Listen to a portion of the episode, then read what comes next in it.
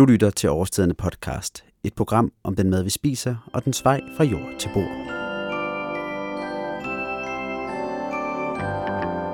I dag der er det første advent, og derfor kommer det også i dag, at første... Øh, den tager det igen. Ja, det gør. Du skal ikke være nervøs, Mads. Ja, skal, det det skal nok klare det, ikke?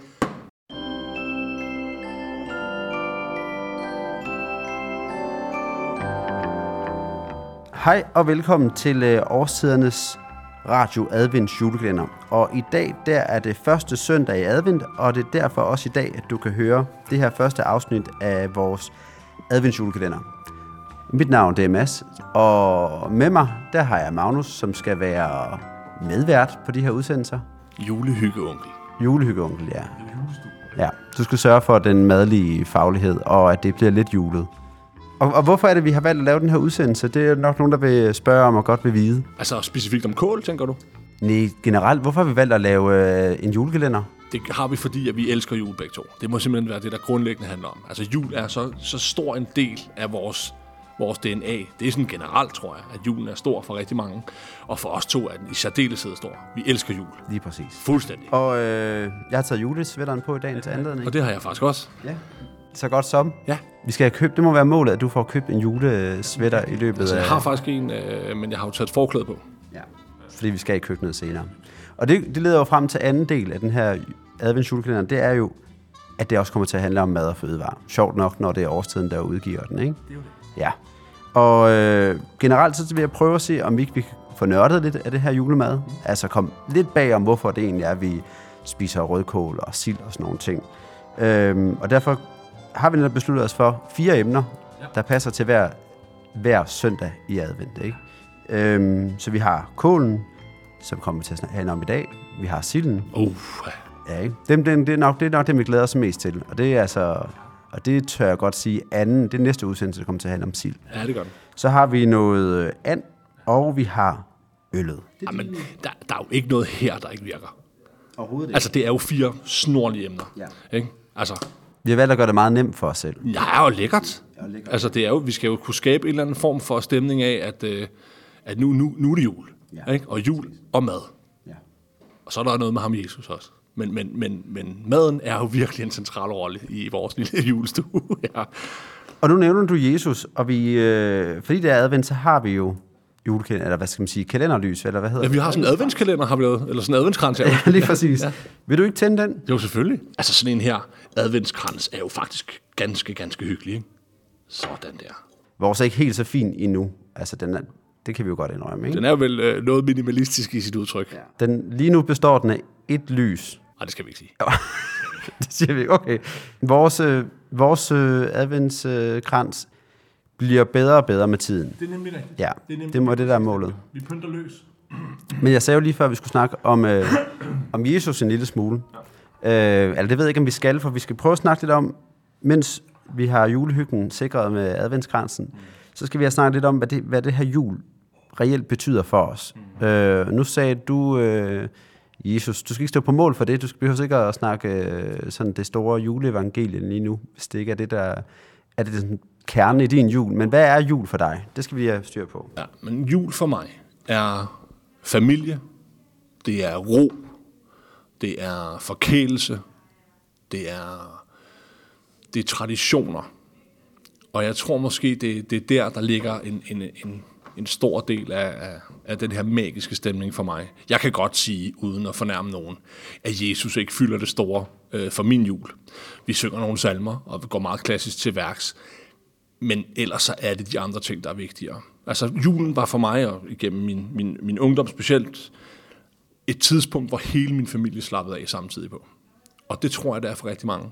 Der er, der er ro. Men, men, men det er jo interessant, du siger, at det er afslappning. Jamen, altså, d- den skal vi afmystificere måske i dag, måske på et andet tidspunkt, men den her julemiddag, som folk stresser så meget over, det forstår jeg jo ikke. Det er da den nemmeste middag i hele verden. Du, har, du, du laver den hvert år. Det er det samme, du skal. Den passer sig selv. Og der er så mange, som kan hjælpe til, ikke? Så, så, øh, så hele det der stresselement, det er, lidt, det, er lidt, det er lidt fjernet. Når vi når til der, hvor, hvor man kan sige, at min jul reelt starter i år, er det jo omkring den 22. december. Mm. Der starter den her juleferie så for, for mig og min ja. familie. Øhm, så er der også noget med nogle børn og, og, og den magi, der er forbundet med det. Selvfølgelig.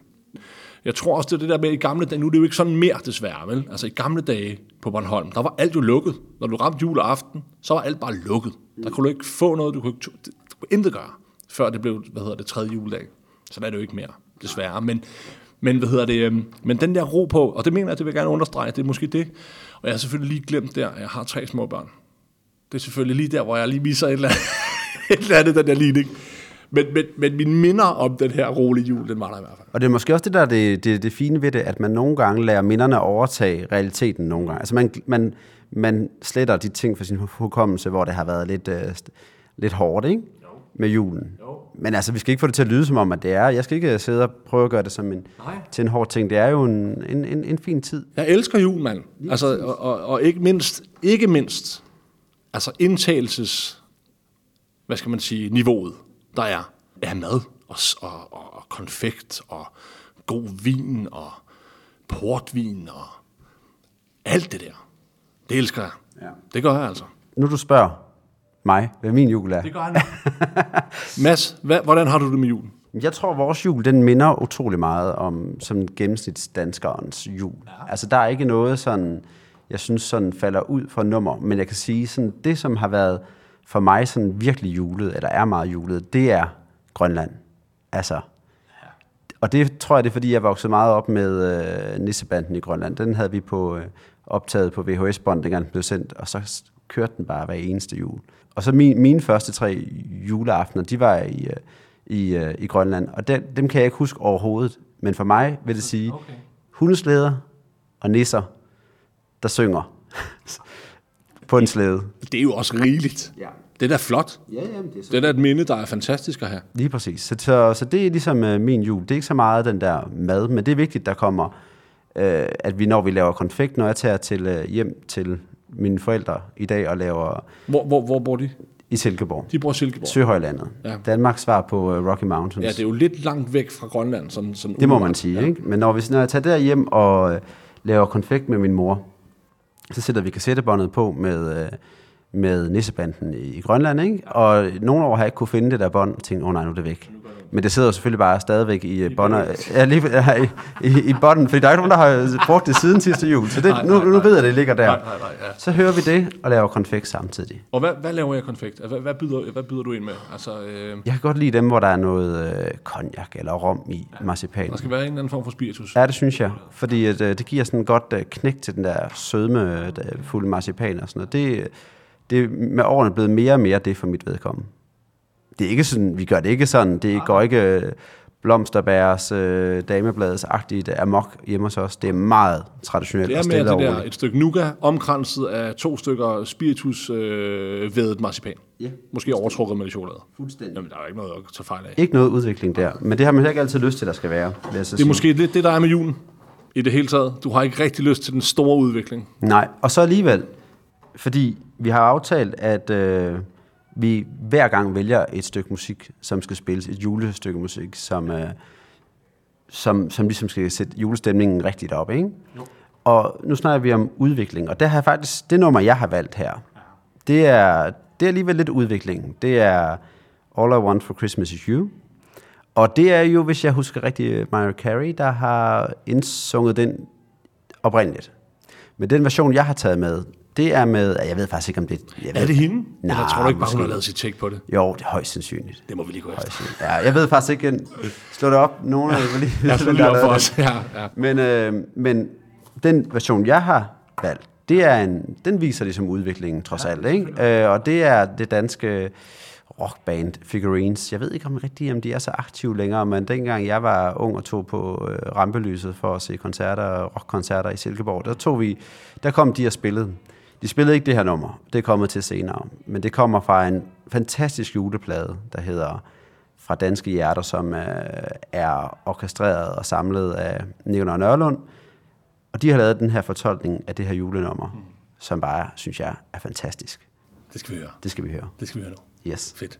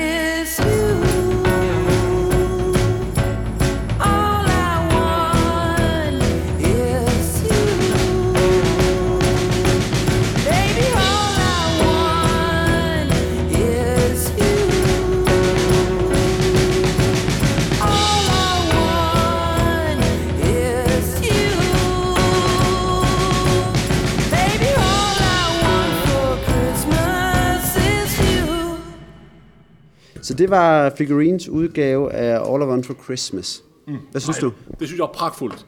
Altså, originalversionerne er jo også gode. Det er jo ikke nær det. Nej. Men det er selvfølgelig så, så, øhm, så er det også rart lige at få et frisk pust. Jeg har også en lille, en lille nyskabelse med ærmet. Det kan jeg godt sige i dag. Ja. Og den kommer, vi, den kommer til sidst i udsendelsen. Den slutter vi af på. Okay. Øhm, nu skal vi have... Vi har valgt, som sagt, at lave kål her den første udsendelse. Ja. Skal vi lige hu- hurtigt forklare, hvorfor vi valgte det? Jamen, altså, det har, vi jo, det har vi gjort, fordi kål spiller jo en væsentlig rolle. Det har den gjort historisk øh, og så videre. Og, og der er jo ikke et julebord noget sted i Danmark, hvor der ikke er rødkål. Altså, det er der jo ikke. Og så kan man sige, så er der lidt mere regionsbestemt, øh, er der også grønkål i spil på mange forskellige måder. Men altså, vi, øh, vi selvfølgelig skal vi lave kål. Altså, vi er det stående nu. Det, altså, sæsonen, den blomster øh, nærmest. Ikke? Det, det, det eneste, der er tilbage på vores marker, det er kålplanterne, som står derude stadig er rigtig, rigtig fine og nydelige. Så, så den skal i spil. Selvfølgelig skal vi have kål. Ja, da jeg tog på arbejde i morges, der kørte jeg forbi med toget en mark, hvor der stadig stod nogle øh, grønkål med, med frost på. Så det er jo helt oplagt. Selvfølgelig. Og vi har valgt at lave rødkål, Ja. ja. og vi har valgt at lave, altså den klassiske, den hedder jo det samme som selve kål, det kommer vi ind på senere også. Ja. Øhm, og så har vi valgt at lave en grønkålssalat ting. Ja, vi, vi laver en, øh, en årstiderne klassiker, som vi juler en lille smule. Vi laver en, en tatar af grønkål med, øhm, med æggeblomme og, og julede sager. Det skal nok blive dejligt. Inden vi øh, kaster os over det, så skal vi lige høre et kort klip, for jeg var ude og snakke med Asmus Grandrup, som er madhistoriker, og som har lavet en fantastisk bog om kål. Altså det er simpelthen en, en øh, 3, 2, ja, det ved jeg ikke, 300 sider lang kogebog om, øh, om kål kun, og der er masser af historie i den, så det, øh, den adskiller sig lidt. Jeg synes, den løfter sig over en vanlig kogebøger, fordi der er så meget historie i den, hvor man virkelig får fantastiske øh, Asmus' historiske evner i spil. Men øh, i det her første klip, vi skal høre, øh, jeg var jo inde og besøge ham, eller mødes med ham i går øh, inde i København, hvor vi satte os på en øh, café for at snakke om øh, kålens historie. Og i det klip, vi skal høre nu, der kan man høre Asmus fortælle om, hvornår de her forskellige typer kål er kommet frem. Rødkål, grønkål, hvidkål, savoykål, rosenkål osv. Øh, og jeg kan godt afsløre, at grønkålen, som vi også senere skal snakke om, den har haft en helt stor rolle i Danmarks historie. Asmus, vi mødtes herinde på en øh, café i øh, København, lidt langt væk fra der, hvor kålen vokser og gror ude på markerne. Vi mødtes, fordi du er nok det menneske, jeg kender, der har bedst styr på kålens historie. Kender heller ikke så mange andre, øh, og du har været med til at skrive en bog, der netop hedder Kål, og som handler om kålens historie. Og lidt med udgangspunkt i det, som I, øh, du fandt ud af i den omgang, kan du så ikke prøve at fortælle lidt om, hvad kålens historie er sådan i Danmark generelt set? Det er jo et, øh, altså, det er jo et stort spørgsmål. Øh, man kan jo sige, måske helt overordnet set, så er det jo en gloværdig og fantastisk historie. Øh, men, men grunden til, at det er lidt kompliceret, er jo fordi, at kål jo dækker over mange forskellige typer af kålsorter, som hver især har deres egen øh, unikke historie og forskellige anvendelser og forskellige tider, hvor de ligesom kommer ind i vores køkken. Men hvis man sådan skal prøve at man kan måske sige, sætte sig op i satellitten og, og kigge ned fra det helt store perspektiv, så vil jeg sige, at man kan sige, at i de, i, i de ældste tider, der var det særligt det, vi kender som bladkål, som var mest øh, anvendt og dyrket. Det vil sige grønkål og strandkål, som er nogle af de, de ældste typer, sådan helt generelt, men også særligt øh, på vores breddegrader. Øh, grønkålen har man i hvert fald nok spist et par tusind år tilbage. Og måske strandkålen det samme, som har groet vildt langs kysterne i utrolig lang tid, og sådan set stadig gør det i dag. Og hvis vi så bevæger os øh, lidt op i tid, nu er det jo virkelig de lange linjer, vi trækker, ikke? Men, men øh, så på et tidspunkt, så, øh, så kommer hovedkålen og gør sit indtog, øh, og det er jo så hvidkål, og det er rødkål. Og på et senere tidspunkt er det også rosenkål, som i princippet også er et hovedkål. Der er bare utrolig mange af dem på samme øh, stok. Og så i vores køkken, så kommer øh, senere hen blomsterkålen ind, det vil sige blomkål og broccoli og romanesco, som er nogle kåltyper, vi sådan for alvor først begynder at spise i løbet af 1900-tallet. I grove, grove træk. Sådan tror jeg godt, man kan sige det. Og så har vi jo en hel kategori mere, som vi måske kunne kalde øh, øh rådkål, eller hvad vi nu skal kalde dem, som er kohlrabi. I gamle dage hed, øh, havde vi noget, der hed overjordisk og underjordisk kohlrabi. Øh, det overjordiske, det var glaskålen, og den underjordiske, det var kohlrabien, den vi kender som kohlrabi i dag. Og så har vi majroerne. Og kohlrabien øh, har vi også spist en rimelig lang tid tilbage, og før kartoflen gjorde sit indtog for 200 år siden, der var det, hvad kan man sige, det var, det var datidens øh, kartoffel, kohlrabien, som man skar ud og, og tilberedte og kogte, ligesom man, man gør med kartofler i dag. Det er mange forskellige typer kål, som du kommer igennem der. Er der sådan en bestemt måde, man... Øh, er der ligesom en kål, som man kan sige, det har været den primære kål i Danmark, og, og hvordan har man tilberedt den dengang? Jeg mener, I skriver i hvert fald noget om svøbekål svøbekål, søbekål. Jeg kan ikke huske, hvad det helt præcis hed. Ja, det er, det er jo, altså, i gamle dage, når du sagde kål, eller du skrev kål, så var kål, det var synonym med grønkål. Altså grønkålen har været den, den kåltype, som man har spist igen og igen og igen, mange gange om ugen, i ofte i den samme tilberedning. Og den tilberedning har været søbekål. Og søbekål øh, betyder sådan helt grundlæggende, at du, øh, du laver en grønkålssuppe, kan man måske sige. Man skal jo tænke på, når du går tilbage i tiden, og du går længere tilbage end 150 år, så blev alt mad lavet over åben ild. Sådan helt øh, overordnet set, fordi komfuret først for alvor gør sit indtog i løbet af, af 1800-tallet, som vi kender det i dag. Og når du laver mad over åben ild, så har du ikke på samme måde mulighed for både at koge kartofler og lave rødkål og øh, lave en steg i ovnen øh, og lave sovs samtidig.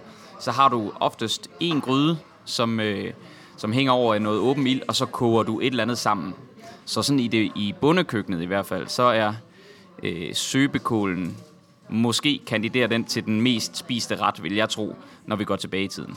Helt grundlæggende, så er øh, søbekål en øh, grønkålssuppe, sådan i grove træk. Den kan selvfølgelig tilberedes på mange forskellige måder, men det, det fælles er, at du, du putter nogle grøntsager, og i særdeleshed kål, i en gryde, som du tilbereder over åben ild. Senere skal jeg mødes med, med Magnus, hvor vi skal lave to forskellige slags kål, og det er sådan de kål, som vi synes, som vi forbinder meget med julen. Altså det er henholdsvis øh, rødkålen, og så er det en grønkålssalat af en eller anden art. Men de to kål, er det noget, som, øh, som har hørt julen særlig meget til? Eller er det egentlig noget, man har spist hele året rundt, og så er det bare tilfældigt, at vi nu årstidsmæssigt synes, det passer godt sammen med jul? Jeg vil sige, at de to kåltyper, altså grønkål og rødkål, sammen med hvidkål, har været de, de tre mest dominerende typer af kål, vi har spist til jul. Det er så også måske nok de tre typer, vi generelt øh, har spist mere, eller mest. Øhm, og når man går tilbage i tiden, sådan helt generelt, så har der lidt ligesom i dag, kan man sige, været en opdeling mellem det, vi spiser til hverdag, og det, vi spiser til højtider. Øh, og der i hvert fald i bundekøkkenet har, har kålen, og særligt grønkålen, og særligt grøn langkålen, været meget dominerende til, til højtider. Det, der var finere, det var, at man til hverdag, der spiste man den som grønkålsuppe, og da det så blev højtid, så stuede man den til en grøn langkål af en art. Det vil sige, at man puttede, øh, måske hvis det virkelig gik godt, noget fløde i og, og lignende, ikke? så den blev sådan lidt mere avanceret. Men det er selvfølgelig, hvor grønkåls, øh, altså søbekålen, grønkålsuppen, har været en ret i sig selv, som har været i centrum, så har grøn langkålen været et tilbehør til nogle andre retter. Det var dig, der flækkede et øh, rødkål. Simpelthen. Og Magnus? se her, altså når vi, når, vi nu, når vi nu har det her foran os, altså det er eventyrligt, hvad naturen den kan lave til os. Prøv at kigge ind i det her rødkål. Jeg ved godt, det er rigtig svært at snakke om, hvad man ser i, øh, i, i, i hvad hedder det, i, i en podcast, men alligevel, de her mange, mange lag, der nærmest minder en om en, en hjerne, eller et eller andet sådan en intelligent stykke grøntsag, der simpelthen bare i farver og i samspil og i tekstur og kontur, alting bare er virkelig, virkelig smukt. Det er simpelthen, det er jo virkelig, virkelig lækkert. Ja, den, altså, det er jo en af de mest taknemmelige grøntsager at skulle sælge, tænker jeg, ikke? Fuldkommen lækkert. Det er virkelig, virkelig fint. Mens du står og småhakker her, skal du så ikke lige, kan du ikke lige forklare, hvorfor vi har valgt grønkål, eller undskyld, rødkålen? Jamen, det er jo selvfølgelig øh, fordi, at fordi at den spiller en væsentlig rolle i vores, øh, i vores julemiddag. Og, og så gør det ikke noget faktisk at gå i gang nu. Det er også en lille grund til, at det måske er med i første program her, det er, at man kan sagtens lave den her fine rødkål og lade den stå og sylte stille og forsigtigt indtil juleaften. Og øh, jeg synes bare, at, at det man kan få på glas, det er udmærket. Det er ikke nær det, men man kan godt lave det her selv. Og så stadigvæk øh, få oplevelsen af noget, der måske er øh, en lille bit smule mere lækkert, og det er ret nemt at lave. Altså. Vi er jo her, hvor, øh, hvor jeg har i går, det er måske den, det har jeg valgt. Jeg har valgt at sige, at vi skal stege kålen af lidt andet fedt først. Det gør jeg altid. Og i den heldige situation, at jeg havde en stor flot and. som jeg stegte øh, i, i går, og har så taget noget fedtet fra og klaret det og renset det. Og det gør man simpelthen bare ved at tage overskydende andet fedt og så koge det rent. Så al væsken ryger ud af det, og så får du den her fine, rene, gule fedt. Ja, den ligner lidt sådan en øh, appelsin. Appelsinjuice, faktisk. Ja, ja, ja, det kan man vel godt sige. Eller sådan en ingefær shot nærmest. Så skærer vi kålen ud, og jeg kan godt lide, at der er noget tekstur i det, så den bliver ikke sådan helt fuldstændig fint ciseleret. Den bliver skåret ud i sådan en halv centimeters tykkelse cirka øh, over hele kålet. Flækket på langs, skåret i den her fine, fine, fine tykkelse, og så andet fedtet op i gryden. Og det er simpelthen det, vi skal stege det i. Hvad er der her? To store spiseskærer med fedt, ikke? Er det ikke sådan noget? Åh, oh, det er ikke sådan. Det er ikke syndigt overhovedet. Nej, nej. Så det er bare sådan, og det, og duft her. Så er vi i gang. Det er jo helt vanvittigt. Ja, det er helt vildt. Ja. Men andefedt er jo også helt utrolig lækkert. Hvis man ikke er så glad for andefedt, og man godt kan lide, øh, hvad skal man sige, lidt, øh, og man ikke er så vild med det, så tager man bare noget, øh, noget olie eller noget, noget andet vegetabilsk fedt og bruger det. Ja, for eksempel hvis man er veganer. Helt Ja, lavpraktisk, ikke? Det er, Nu har vi jo... De skal jo også have jul, og de kan jo sagtens få rødkål på alle mulige måder. Lige præcis. Og, og hvis vi skal snakke om øh, selve opskriften på sådan en rødkål, Ja. der er jo virkelig, virkelig mange forskellige, men det må man ikke lade sig forvirre af, synes jeg ikke. Altså, du kan lave rødkål på et utal af måder. Ja. Man kan sige, grundbasen er jo vel bare sukker, eddike og rødkål. Ja, og så en eller anden form for væske, altså, øh, som skal på, ikke? Og så selvfølgelig, hvis man kan lide det, den her krydderiblanding af ofte varme krydderier for julen. Og jeg kan godt afsløre, at øh, jeg har været med til en juleaften. Øh, jeg har været med til, til, til nogle stykker selvfølgelig, men hvor øh, en af mine kære kokkekollegaer havde lavet rødkål, og det var lige ved at ødelægge øh, altså juleaften for min familie og min svigerfamilie i øvrigt. Fordi han havde været meget generøs med de varme krydderier. Så der var masser af kanel, masser af kardemomme og nellik og ting og sager. Det kunne han godt lide. Men det var der ikke tradition for, og det er der ikke tradition for i min familie. Så derfor så, så er jeg også... Jeg kan godt lide, at der er en krydring, men jeg kan faktisk godt lide, at den er ret diskret. Så, øh, så det er det, vi skal lave i dag. Det er en rødkål, stegt i andefedt, med en meget, meget mild, men fin krydderiprofil. Øhm, og det er lidt, øh, hvis vi skal gå direkte til det, så er det øh, en halvstang kanel, det er halvanden stjerneanis, det er en lille teske fennikelfrø, en teske peberkorn, tre kardemommekapsler, og en teske, øh, hvad hedder det her, det hedder korianderfrø, og så lidt øh, appelsinskal, når vi når så langt. Og det gør jeg simpelthen, altså det er ristet lidt af på forhånd, så vi ligesom får, får de gode nuancer frem i krydderierne. Og så øh, putter jeg det ned i en, et lille tepose, simpelthen så man ikke kommer til at tykke og i hvad hedder det, de her krydderier løbende. Men igen, det er din version, det her. Det er vigtigt at understrege, ikke? Altså, vi lægger selvfølgelig en opskrift ud på vores, øh, på vores side. Ja. Øhm, men jeg synes også, det er vigtigt at sige, at man kan sgu ikke gøre så meget forkert, for det er smag og behag, og hvis man går på nettet og søger, så vil du finde nogen, hvor der er æblestykker i, og du vil finde nogen, der måske er mere eller mindre krydderier i, og hvor de bruger, i stedet for eddike, bruger de øh, ripsgelé ja, og alt. Eller, ja, de bruger selvfølgelig altid eddike, men de kan bruge ripsgelé og alt sådan noget. Der kommer lidt, øh, der kommer lidt forskellige lækkerier lige om lidt, som vi også putter på at væske. Ikke? Det er meget vigtigt at sige, at, øh, at, øh, at det er jo ting, der virkelig smager igennem, og den her rødkål, som vi laver nu, den skal koge 2,5 til 3 timer. Så de her aromastoffer fra krydderierne kommer ud i. Ikke? Så hellere gå lidt varsomt til værks, og så kan man efterkrydre. Ikke? Altså, hvis, jeg siger det bare, fordi jeg har virkelig været ved at skabe store, store, store frustrationer for det meste af min svigerfamilie. Karsten, min svigerfar, han var rasende, og øh, min, min svoger Kim, han var endnu mere rasende. Ikke? Øhm, og det er jo lidt synd at ødelægge sådan en flot andesteg. Et rødt der smager. det var ikke mig, det var Jesper. Jamen, det er, det er, det er skrækkeligt, når sådan noget det sker. Når at, det her, det skal jo stå nogle timer, og vi har jo ikke, vi har jo ikke snydt på forhånd. Altså overhovedet ikke. Ting. Ja, ja. Så øhm, det kommer til at tage noget tid. Vi, vi har ret lang tid, vi skal snakke i her. To-tre timer. Altså, der kan man jo passende drikke et stort glas vin. Alt det, der hører sig til, det... Og Øh, Når du skal lave julemad, så skal du hygge dig. Stor. Og, og, og vi har gæster, kan jeg se, som også gerne vil have et stort glas vin. Øhm, så måske at vi kan være heldige, at vores gæst han kommer med et stort glas vin. Det er ikke utænkeligt. ej, det kunne være fantastisk. Det er på sådan en, sø- en søndag formiddag. Jamen altså, det er det. Det her det er hyggeligt, mand. Det er simremad med, med grøntsager og andefedt.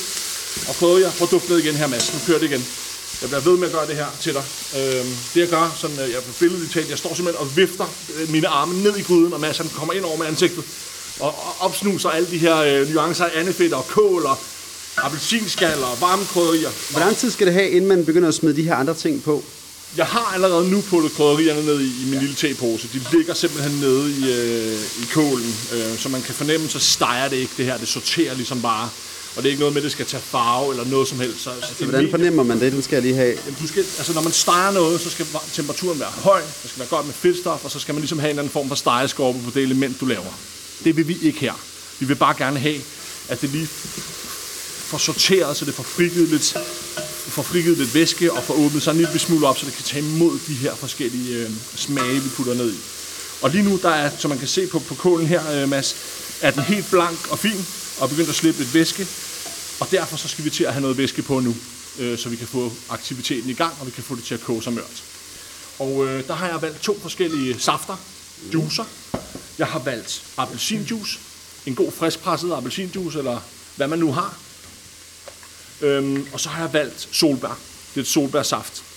Og det er simpelthen fordi, jeg synes, at solbær og rødkål går sindssygt godt i spænd. Og så synes jeg faktisk også, at solbær og and går rigtig godt i spænd. Så, øh, så lidt af hvert. Mest appelsin. Der putter vi øh, til, den her, til det her kål her, som hvad, hvad, hvor, stor, hvor stor er det her kål? Det er sådan en lille, en lille mini-håndbold. Ja, jeg skulle til at sige et barnehoved. Men jeg synes... Øh, barnehoved er godt på en fireårig, ja, som ikke har et for stort kødhoved, ikke? jo. Ja.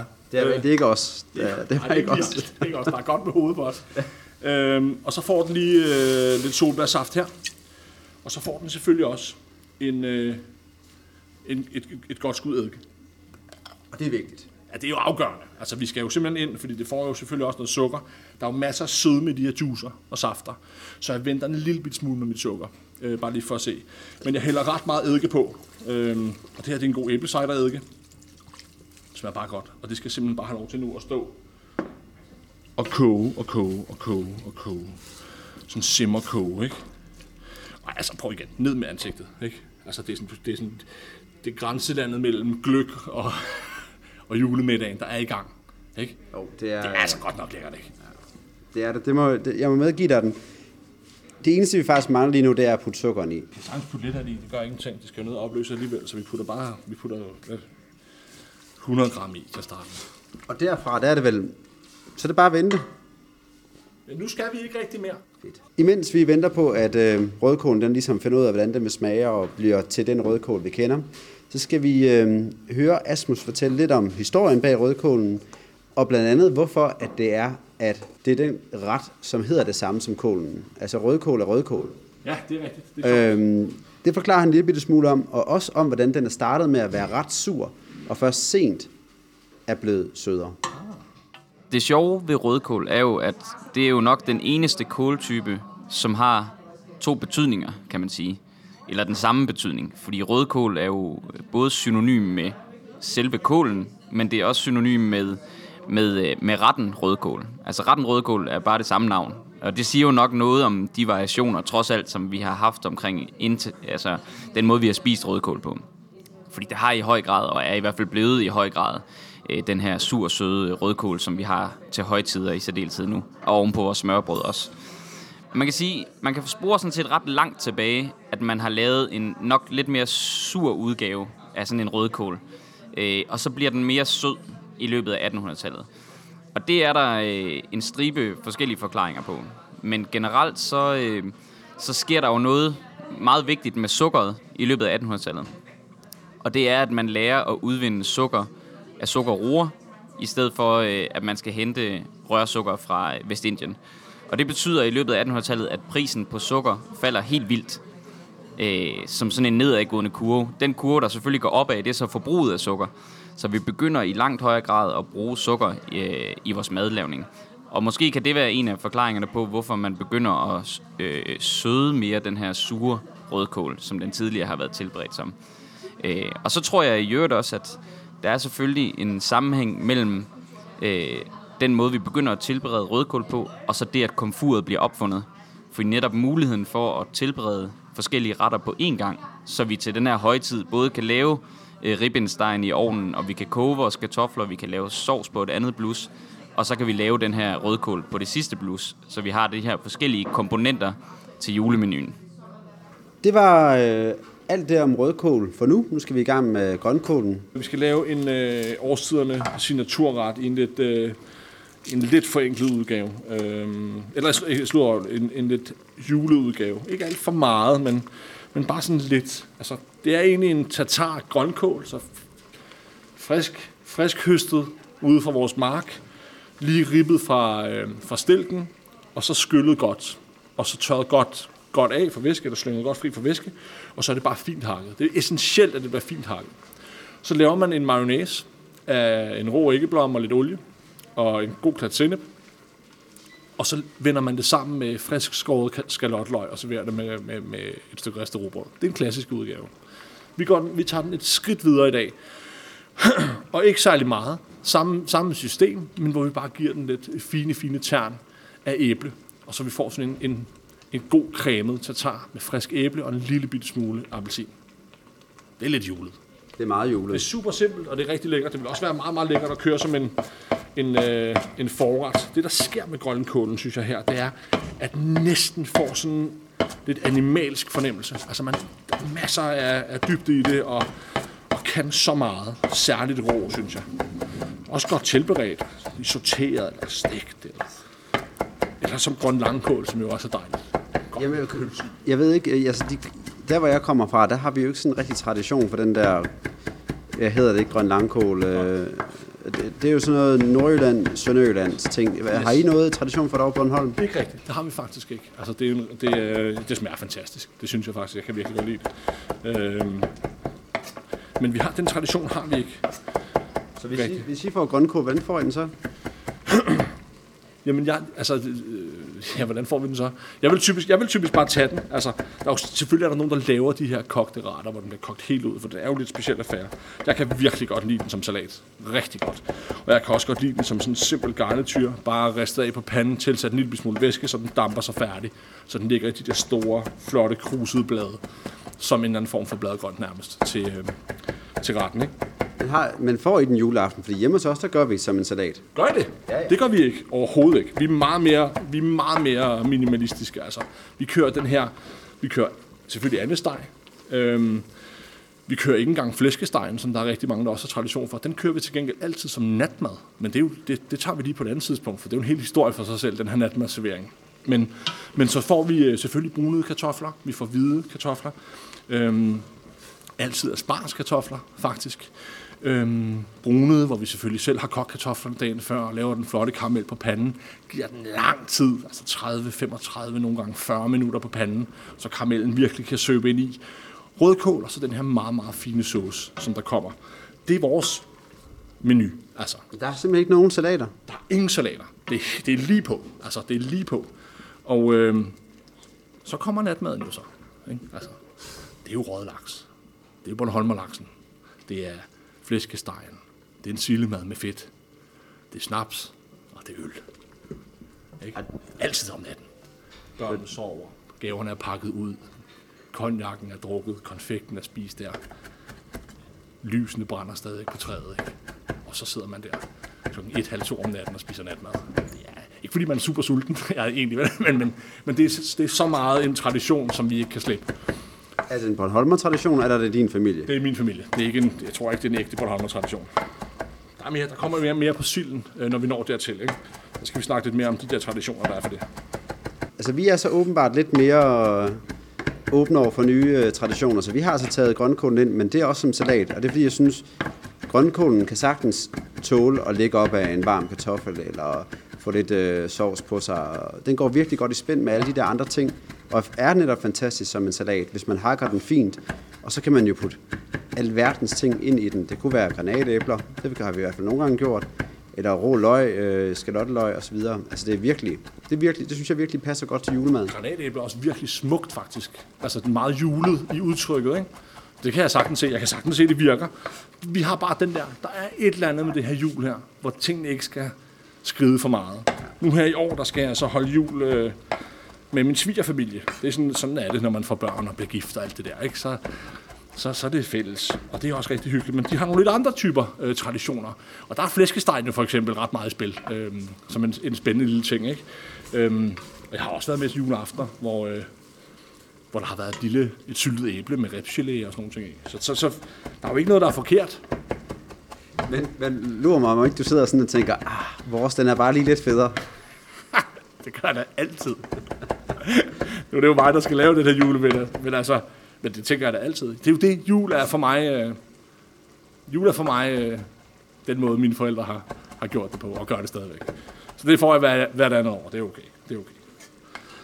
Nå, prøv at se her. Nu har vi øh, hakket vores grønkål fint. Det lægger vi lidt til siden. Vi har øh, klargjort et lille skalotteløg, som vi lige skal ud i, i nogle fine, fine tern. Og så har jeg her i en skål ved siden af mig en æggeblomme, en klat sennep og lidt eddike. Og det rører jeg simpelthen bare sammen. Vi er ikke interesseret i at lave sådan en tyk mayonnaise overhovedet. Vi er interesseret i at lave sådan en eller anden form for, for ikke-dressing, øh, kan man vel sige. Eller sådan en meget light mayonnaise. Det kunne du måske godt overveje til jeres juleaften i år, at lave den her variant. Og så måske give det et, et granatæble. Det kunne være, at vi skulle se, om vi har det inde i øh, vores lille butik. Det kunne man sagtens Skal gøre, vi ikke gøre det? Jo, jo, jo. Altså lige køre den på. Men øh, i hvert fald så slår jeg ikke blom ud, rører lidt rundt i den. Sammen med sennep og en lille chat øh, eddike. Eller citron, eller hvad man har. Og salt, Så det er en helt klassisk mayonnaise-base, du gang i, kan ikke? man næsten sige. Ikke? Og så rører man bare det her olie i, stille og roligt. Så man har sådan en, indtil, til, til, til, hvad hedder det, indtil massen hernede er blevet lidt, lidt mere cremet, lidt tykkere og har skiftet en lille smule farve. Og det er, øh, der er vi nu. Ja, den ser fin ud. Den er rigtig fin, ikke? Kan du godt se, den er blevet tykkere og lidt, lidt videre i, i farve. Så vender vi simpelthen vores rødkål op i det. Der. Grønkål. Undskyld, grønkål. Jeg er helt forblændet af den her gryde, der står simpelthen på Ja, siden, ikke? det står jo i sådan af dampen fra rødkålen, så der er jo virkelig... Ja, det er virkelig fint, ikke? Man, man dufter rødkål hele tiden. Det er det. Man kan ikke, man kan ikke helt øh, styre det. Så tager vi her ved siden af, der tager vi et æble, som vi skærer ud i øh, nogle tern. Og det gør vi simpelthen for at få den her sprødhed ind i, og, øh, og den her sødme fra, fra æblerne, som vil være rigtig godt. Og så kommer det her granatæble til sidst, og både er smukt og giver lidt syrlighed og lidt konsistens til, til vores ret her. Øhm, skal vi se her vi tager halvdelen af æblerne her, og vender op i. Sammen med skalotteløg, grønkål og den her tynde mayonnaise. Salt og lidt peber. Sådan så vi får den her mayonnaisecreme til ligesom at, at sætte sig rundt om kålen, uden at det skal være sådan en, øh, sådan en voldsom øh, mayonnaise-salat. Det er slet ikke der, vi er. Man kunne også sagtens bare have rørt en, øh, en rå æggeblomme i det her, og så havde det også været ganske lækkert. Eller Så så, man, så man skal ikke tage sin... Øh, hvis man lige vil springe over, hvad gaden laves her, så skal man ikke tage sådan, sin mayonnaise inden for køleskabet og lige kaste i, vel? Altså, det, altså, det kan man jo i princippet godt. Man skal bare ikke tage særlig meget. Altså, det er bare så, det er så, så hulens nemt, det her. Øh, og synd at springe over her. Alle har et æg, og alle har lidt grolig i, i, i skabet, ikke? Så du kan se, den bliver sådan, den bliver bare sådan fint samlet nærmest af, af cremen, uden at den sådan er helt øh, faldet fra hinanden, øh, på grund af, at der er kommet for meget øh, mayonnaise eller væske til. Så har vi jo egentlig udgangspunktet for den næste ret. Det har taget mig hvor lang tid, fra jeg startede. Mm. Det kan du se på 10 maskinen. minutters tid. Ja, 10 minutter, ikke? Og jeg har gjort alt muligt andet imens. Det er ikke noget, der tager særlig lang tid, det her. Og noget, jeg vil anbefale, man gør. Så smager man den bare til. Hvad siger du? Med. Det smager skide godt. Det smager skide godt. Med en lille smule øh, appelsinjuice. Det har vi jo stående.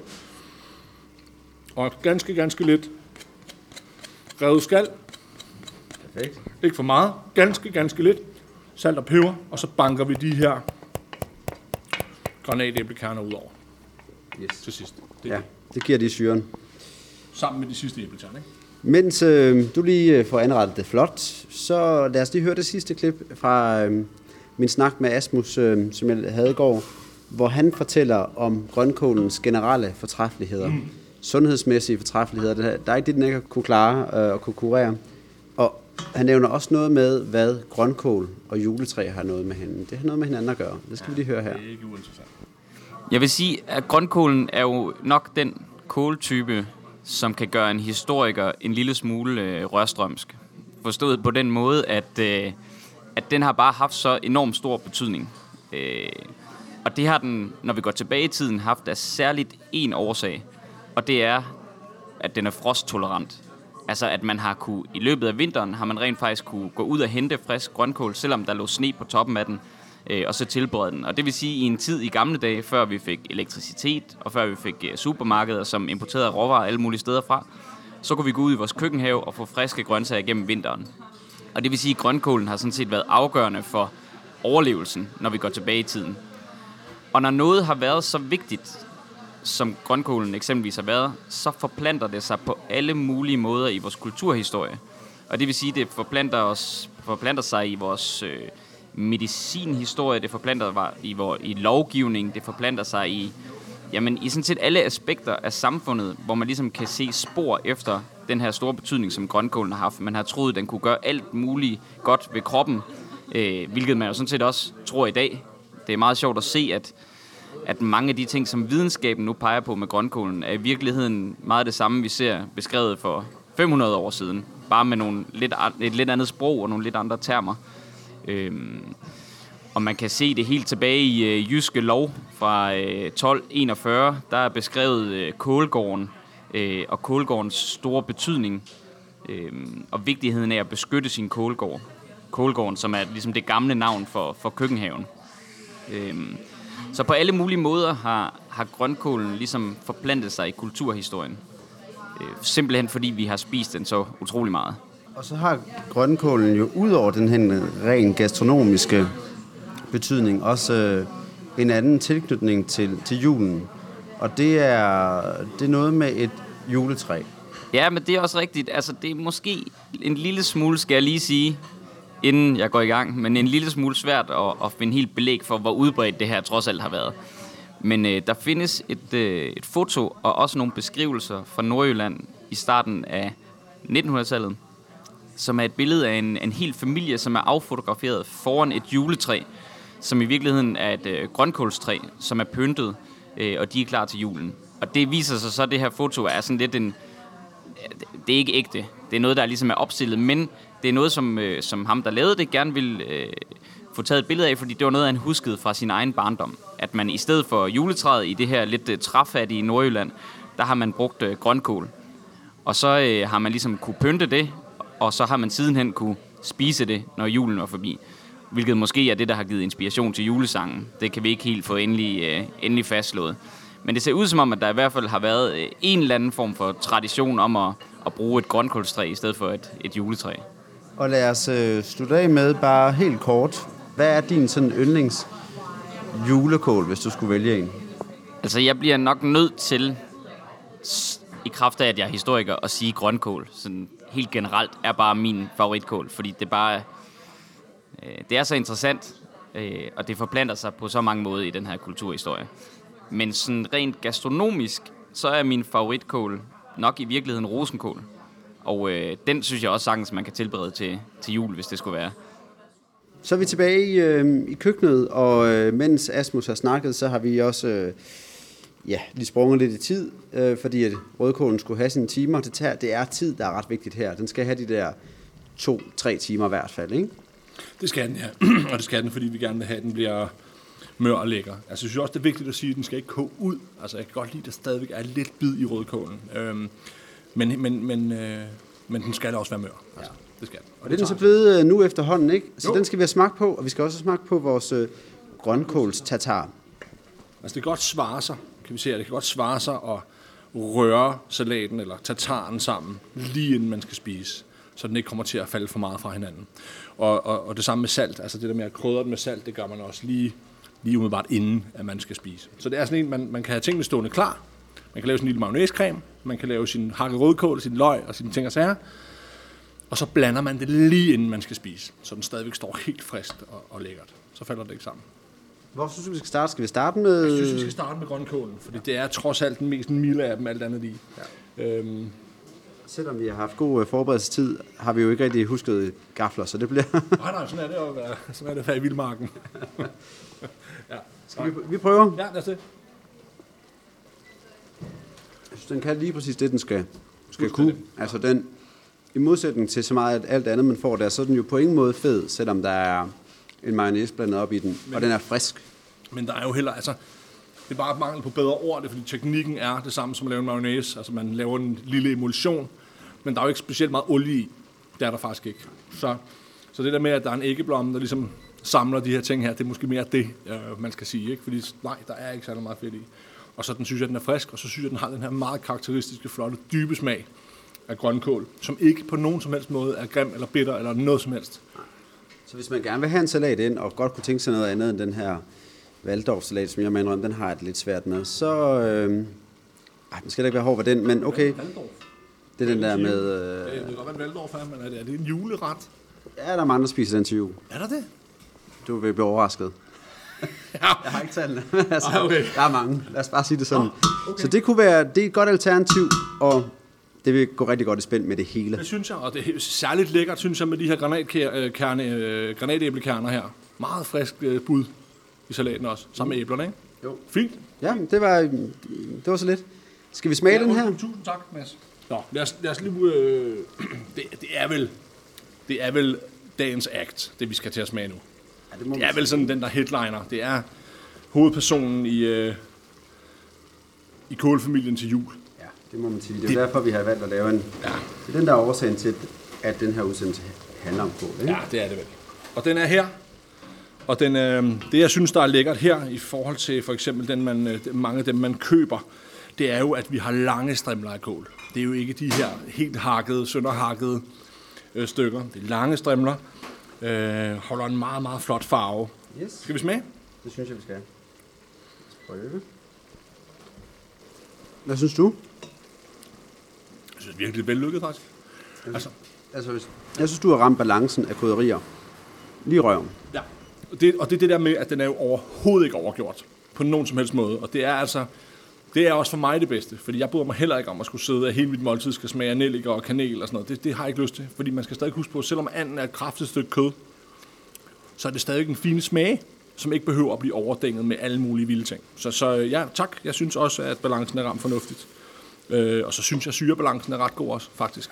Går godt med saucen. Og, og begge de to, altså de to ting, vi har lavet i dag med kål, har jo syre i sig, og jeg har sagt det tidligere også, men det jeg synes jeg også er vigtigt i sådan en måltid her, som er meget fed, øh, og hvor du har øh, kartofler, der også står meget alene. Det er meget sødt og meget fedt, så så er det dejligt at have noget, noget syre til lige at rense munden. Det kunne være et glas rødvin, det kunne også være lidt syre fra en salat.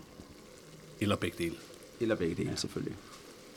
Jamen altså, så er vi jo faktisk nået igennem de her ting, og øhm, der er så nok kommet nogle opskrifter op på de her to ting, vi har stået og lavet. Altså, de, øhm, igen, fortvivl ikke, hvis, den, hvis din opskrift her til rødkål, den varierer lidt fra den, man har, har derhjemme selv. Det er, det kan ikke gå galt, og man har måske, nogen vil godt have appelsiner i, nogen vil have æbler i. Fred være med det.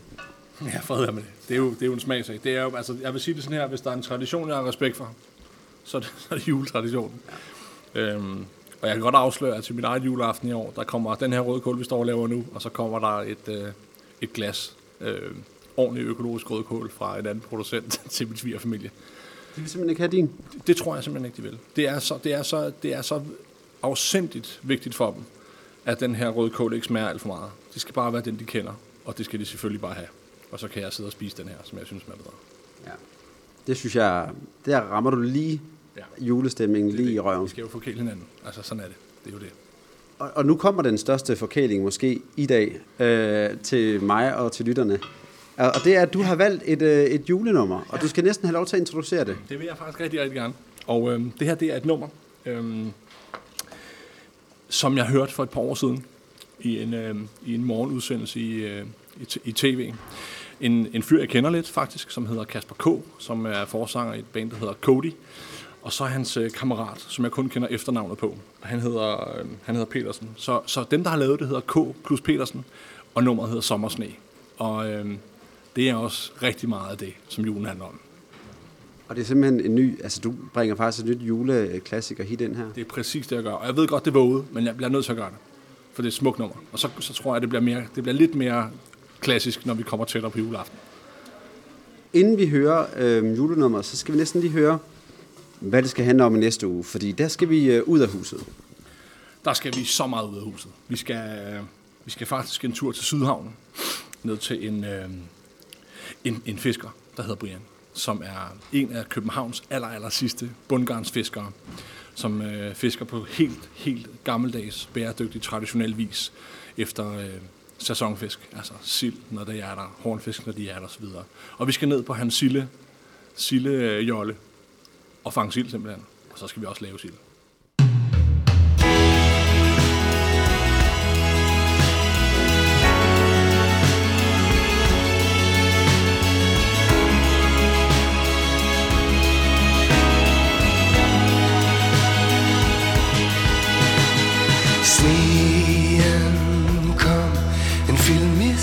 Filmisk decembernat Imens jeg gik alene i den. Meningen, det der var tilbage Den, den søgte jeg Da jeg gik gennem sneen og gav et brev.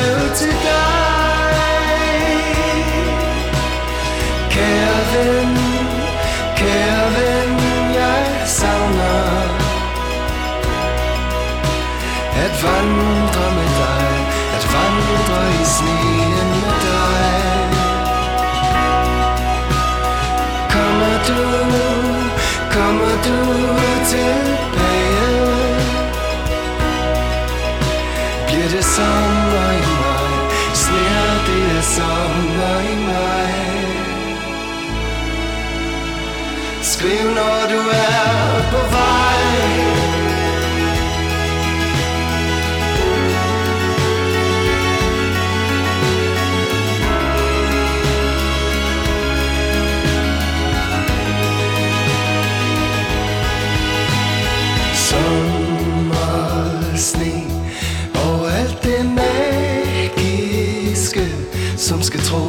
før det ses.